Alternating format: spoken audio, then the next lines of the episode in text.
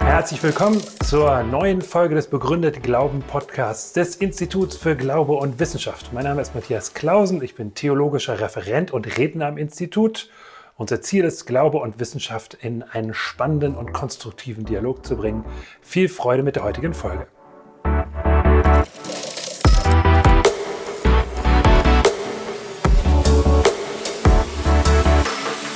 Warum ich als Althistoriker von der Zuverlässigkeit des Neuen Testaments überzeugt bin.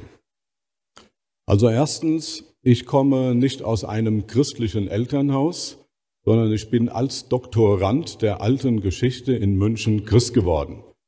Und dabei, als ich Christ wurde, hat es auch eine Rolle gespielt, dass ich die Texte des Neuen Testaments für historisch vertrauenswürdig und zuverlässig gehalten habe. Ausgangspunkt war, wie ja manche wissen, ein Schulfreund, der über die Auferstehung sprach. Und das hat mich dazu gebracht, mich mit dem Neuen Testament zu beschäftigen und natürlich vor allem mit der Frage, kann man das als Historiker ernst nehmen? In der alten Geschichte haben wir es eben mit Texten zu tun, aus dem ersten Jahrhundert zum Beispiel. Und die Texte des Neuen Testaments stammen ja alle aus dem ersten Jahrhundert. Sowohl die historischen Texte wie die Evangelien und die Apostelgeschichte, also die direkt über historische Ereignisse schreiben, als auch die Briefe, die auch für Historiker nicht unwichtig sind. Also die alte Geschichte hat es direkt zu tun mit dem Neuen Testament. Es ist leider so, dass sich nur wenige Althistoriker in Deutschland mit dem Neuen Testament beschäftigen. Für mich war das aber eben eine ganz entscheidende Frage. Was hat dazu geführt, dass ich das Neue Testament für historisch zuverlässig halte? Zunächst einmal, wie arbeiten Historiker? Eben wurde schon von Matthias Klausen ein Grundprinzip dargestellt, wie Historiker arbeiten. Der französische Althistoriker und Philosoph Marou hat ein Buch geschrieben, was heute noch als Klassiker gilt, nämlich über die historische Erkenntnis. Und er hat darin geschrieben, Wer mit Misstrauen an die Texte der Antike herangeht, ist für die Aufgabe eines Historikers nicht geeignet. Er sollte was anderes tun, was seinem vielleicht geometrisierenden Geist näher liegt. Aber für die Beschäftigung mit der Geschichte ist er nicht geeignet. Es ist sogar nicht nur so, dass er nicht mit Misstrauen an die Texte herangehen sollte, sondern mit Freundschaft und Sympathie. Helga Botermann, Althistorikerin an der Universität Göttingen, hat im Zusammenhang der Apostelgeschichte geschrieben, wie arbeiten Althistoriker? Natürlich kritisch, aber, das haben wir eben schon gehört, die Quelle, der Text der Antike, hat zunächst das Recht auf einen Vertrauensvorschuss. Die Beweislast trägt grundsätzlich der Kritiker. Das ist ein ganz wichtiger Satz. Das ist auch vor Gericht nicht uninteressant ob das Gericht dem Angeklagten die Schuld oder der Angeklagte dem Gericht seine Unschuld beweisen muss. Das kann zu durchaus unterschiedlichen Urteilen führen. Und die Beweislast, so Frau Botermann, trägt der Kritiker. Wir gehen also als Historiker zunächst davon aus, dass der Text etwas darstellt, ähm, dem wir Vertrauen entgegenbringen können und sollen. So gehen Historiker vor. Und da es hier bei den Texten des Neuen Testaments mit Texten aus dem ersten Jahrhundert zu tun haben, ist es wichtig, dass wir auch bei diesen Texten keinen anderen Maßstab anwenden, als den wir sonst anwenden. Was hat nun zur Vertrauenswürdigkeit bei mir geführt? Der Beurteilung, dass die Texte vertrauenswürdig sind. Erstens ihre Unterschiedlichkeit und Differenziertheit. Das mag manchen überraschen, weil ich oft schon gehört habe, die Texte widersprechen sich, die können ja gar nicht historisch ernst genommen werden. Wer so argumentiert, zeigt damit, dass er nicht weiß, wie Historiker arbeiten. Also Historiker arbeiten wie Juristen. Und ähm, gehen Sie mal in eine Gerichtsverhandlung oder am besten in mehrere über Autounfälle und hören sich die Zeugenaussagen an. Da werden Sie feststellen, das ist nicht immer alles zusammenzubringen. Sagt dann der Richter, also ich stelle fest, hier gibt es Widersprüche, es gab also offensichtlich gar keinen Unfall. Das sagt er nicht sondern der Richter macht das gleiche wie der Historiker. Er stellt sich zwei Fragen. Die erste Frage ist, worin stimmen alle Berichte überein? Das ist schon mal wichtig. Und die zweite Frage ist, die Differenzen oder Widersprüche, sind sie im Kern oder im Detail? Sehen wir uns mal auf Neue Testament einen wichtigen Punkt an. Worin stimmen alle Berichte der Evangelien überein? Erstens, Jesus wurde von Pontius Pilatus gekreuzigt. Das finden wir sogar bei Tacitus. Zweitens, das steht in allen vier Evangelien, er wurde in das Grab von Josef von Arimathea, wurde der Leichnam gebracht. Drittens, am ersten Tag der Woche gingen Frauen zum Grab, um den Leichnam äh, einzusalben. Viertens, unter diesen Frauen war Maria Magdalena. Das steht in allen Evangelien. Fünftens, diese Frauen fanden das Grab leer vor. Und sechstens, sie erhielten die Botschaft, dass der Jesus auferstanden ist, dass er nicht hier ist, weil er auferstanden ist. Das sind Kernaussagen. Wo sind die Details? Also ich habe schon gehört, dass Leute sagen, das ist alles unglaubwürdig, weil man sich gar nicht einig kann, wie viele Frauen waren es denn? Na gut, im Johannesevangelium steht, Maria Magdalena ging zum Grab, also eine Frau. Bei Matthäus sind es zwei Frauen, bei Markus drei, bei Lukas sind es vielleicht vier oder fünf. Ist das eine Kernfrage? Ehrlich gesagt nicht. Also ob es eine, zwei, drei, vier oder fünf. Bei Johannes, wenn man übrigens in Vers 2 liest, stellt man fest, dass es vielleicht doch nur, nicht nur Maria Magdalena war. Da heißt nämlich Vers 2, dass sie den Jüngern sagt, der Leichnam ist nicht da. Wir wissen nicht, wo sie ihn hingelegt haben. Also war sie offensichtlich doch nicht allein, wie man nach dem Vers 1 vermutet hat. Es ist durchaus sinnvoll, dass man als Historiker versucht, Dinge zu, zusammenzubringen, also zu harmonisieren. Manchmal geht's, manchmal geht's nicht. Aber Historiker haben das permanent zu tun, wie auch Richter, mit Unterschiedlichkeit der Zeugenaussagen. Es ist gerade so, die Differenziertheit der Zeugenaussage ist gerade das Gütesiegel für das Historische. Hätten wir, so hat mal ein Althistoriker namens Hans-Erich Stier, Professor seiner Zeit, geschrieben, alle Auferstehungsberichte genau gleich, am besten noch wörtlich, wären wir außerordentlich skeptisch dann würden wir davon ausgehen, irgendeiner hat das alles mal auf eine Reihe gebracht. Wir haben eigentlich nur einen Bericht vor uns. Jetzt haben wir vier Berichte. Jetzt müssen wir versuchen, wie das zusammengeht. Aber Differenzen sind kein Problem, sondern es ist ein Gütesiegel. Die Frage ist, wo liegen die Differenzen? In nebensächlichen, also ob es nun zwei oder drei Frauen war, halte ich wirklich für sehr nebensächlich, oder im Kern. Im Kern sind sich alle einig. Das Grab war am dritten Tage leer. Das ist der Kern. Bei den Auferstehungsberichten ist es übrigens ähnlich mit der, bei den Begegnungsberichten mit Jesus. Da ist nicht so sehr das Problem der Widersprüche, sondern mehr auf der Frage der Ergänzungen. Welcher, wie muss man was ergänzen? Er ist einzelnen Personen erschienen, kleinen Gruppen, größeren Gruppen, äh, draußen im Freien oder in Wohnungen, also ganz verschiedene Berichte. In Galiläa, in Jerusalem. Man kann auch da versuchen, das zu harmonisieren. Also Unterschiede zeigen, dass die Berichte auf verschiedene Quellen und auch Augenzeugen zurückgehen. Und das ist ganz wichtig. Also Differenzen sind kein Widerspruch, sondern ganz im Gegenteil ein Gütesiegel. Das Zweite, was zur Glaubwürdigkeit des Neuen Testaments beiträgt, sind, ist die Archäologie oder auch Epigraphik, das Finden von Inschriften.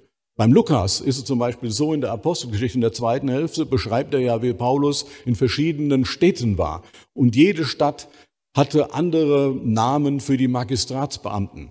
Und er hat jeden, jedes Amt richtig. Man, kann das, man konnte das nach und nach durch Inschriften verifizieren.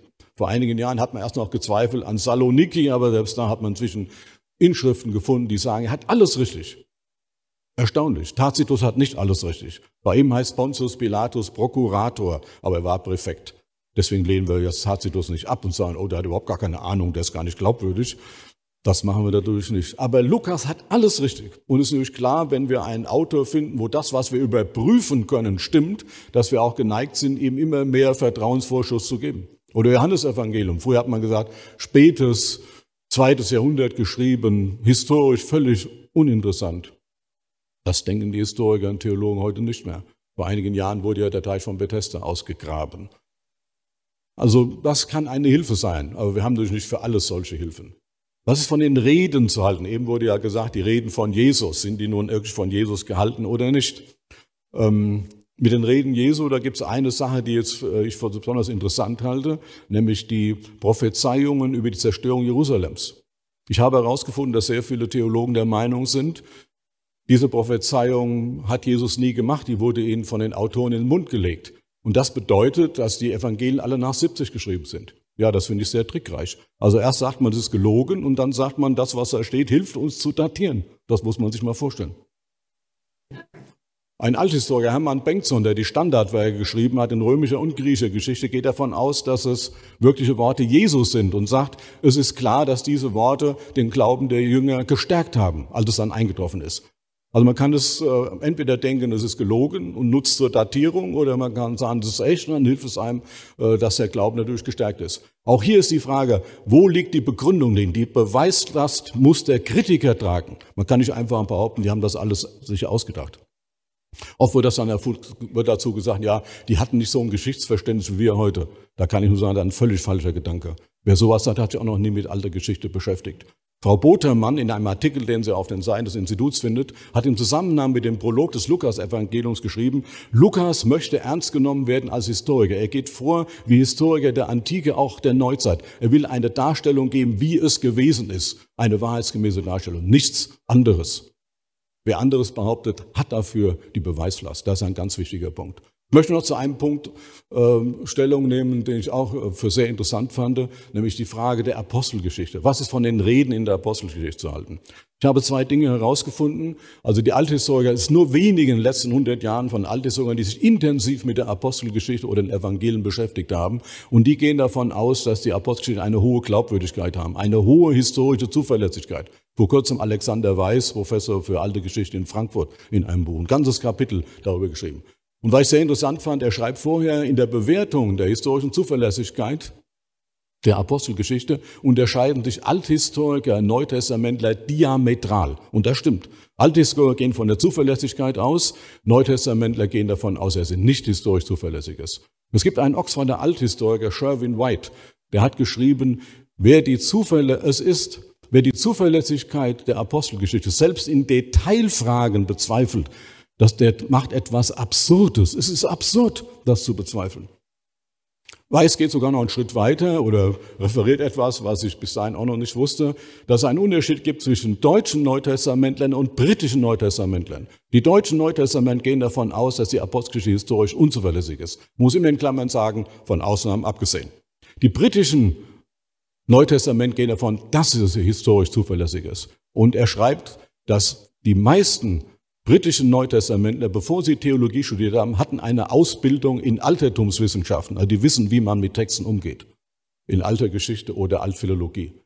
Klaus Hake, ein Theologieprofessor, hat vor kurzem dargestellt, dass bei den Reden das genauso ist. Die deutschen Neutestamente gehen davon aus, die Reden sind frei erfunden, haben überhaupt keinen historischen Wert. Die britischen gehen davon aus, die sind nicht frei erfunden, die haben einen hohen historischen Wert, die sind enorm historisch zuverlässig. Man bezieht sich da auf Thukydides. Thukydides hat geschrieben, erstens, die Reden, die ich hier wiedergebe, wurden nicht so gehalten, wie ich sie wiedergebe. Nicht mal die Reden, wo ich dabei war. Zweitens, alle Reden, die ich wiedergebe, sind sinngemäß. Das heißt, richtig und wahrheitsgemäß dargestellt. Und davon gehen die Engländer aus. Wer hat wofür die Beweislast? Das halte ich für einen ganz zentralen Punkt, wenn wir uns über die äh, Glaubwürdigkeit des Neuen Testaments Gedanken machen. Meine Viertelstunde ist um, aber ich möchte doch noch etwas äh, zu dem gleichen Thema noch äh, sagen, was, ich, was in die gleiche Kategorie gehört. Also einmal mit den Reden ist es ja enorm wichtig, wenn die Reden der Apostelgeschichte zuverlässig sind, dann ist auch die Rede von Petrus in Jerusalem am Pfingsten zuverlässig. Dann haben wir eine Rede wenige Wochen nach den Ereignissen über die Auferstehung von Jesus. Den hat Gott von den Toten auferweckt. Davon sind wir Zeugen. Näher kann man an ein antikes Ereignis kaum noch herankommen, als eine Zeugenaussage wenige Wochen danach. Ein allerletzten Punkt noch. Die Kindheitsgeschichte. Die Geburtsgeschichten finden sich bei Matthäus und bei Lukas. Die sind sehr verschieden. Nicht im Sinne von Widerspruch, sondern der eine hat den Zensus, der andere hat die Sterndeuter. Aber in einem sind sie gemeinsamer Meinung, Jesus ist in Bethlehem geboren. Ich habe gelesen, die meisten Theologen gehen davon aus, er ist nicht in Bethlehem geboren, sondern Bethlehem wurde von den Autoren erfunden, um einen Zusammenhang herzustellen zu Micha 5, Vers 1, weil der Messias nach Micha 5, Vers 1 aus Bethlehem kommen soll. Und daraufhin hat man Bethlehem erfunden. Das finde ich sehr verblüffend. Also, es ist zunächst einmal so, dass man das wohl so, wie Josef Ratzinger so schön geschrieben hat, als gedeutete Geschichte verstehen muss. Gedeutet ja, aber eben Geschichte. Lukas schreibt nichts über Micha 5.1 wusste er das nicht, wobei man immer sagen muss, wenn etwas irgendwo nicht steht, heißt das nicht, der Autor wusste nichts davon. Das wird auch oft unterstellt. Er schreibt es nicht. Warum nicht? War es ihm nicht wichtig? Also er schreibt davon nichts. Das Einzige, was quellenmäßig beide gemeinsam haben, ist Bethlehem. Und jetzt sagt man, ja, das stimmt nicht und wir geben eine andere Erklärung ab. Wir geben sogar eine Begründung ab, warum es nicht stimmt. Ja, aber wo, Sie müssten ja erstmal einen Nachweis führen, dass er wirklich nicht in Bethlehem geboren ist. Dann könnten Sie mir mit Begründungen kommen, um mir zu erklären, warum das da drin steht. Man muss ja eine ganz andere Frage stellen. Nehmen wir mal an, er ist wirklich in Bethlehem geboren. Wie hätten Sie Autoren denn schreiben sollen? Vielen Dank. Danke fürs Zuschauen oder Zuhören. Wenn es Ihnen oder euch gefallen hat, dann hinterlasst gerne einen Kommentar auf unseren Social Media Seiten oder auf unserer Website im Kontaktformular oder schickt uns eine E-Mail. Wir freuen uns, von euch zu hören.